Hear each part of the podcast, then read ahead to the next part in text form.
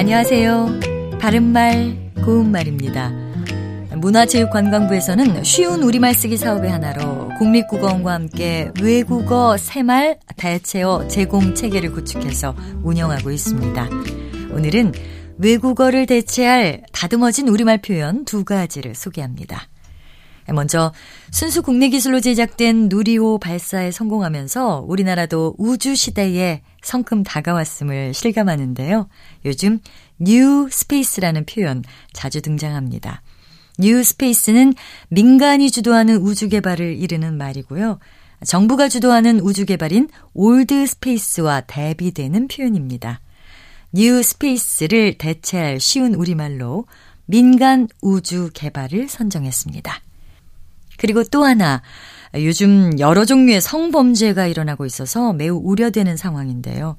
그 중에서도 특히 어린이나 청소년 등 미성년자를 대상으로 이루어지고 있는 그루밍 성범죄에 대해서 들어보셨을 겁니다. 피해자의 관심사를 공유하거나 피해자가 원하는 것을 제공하면서 신뢰를 쌓아 심리적으로 지배한 뒤에 행하는 성범죄를 말하는데요. 피해자들은 자신이 성범죄의 대상이라는 것조차 인식하지 못하는 경우가 많아서 더 위험합니다. 이 그루밍 성범죄라는 어려운 표현을 대체할 쉬운 우리말 표현은 환심형 성범죄입니다. 바른말 고운말 아나운서 변희영이었습니다.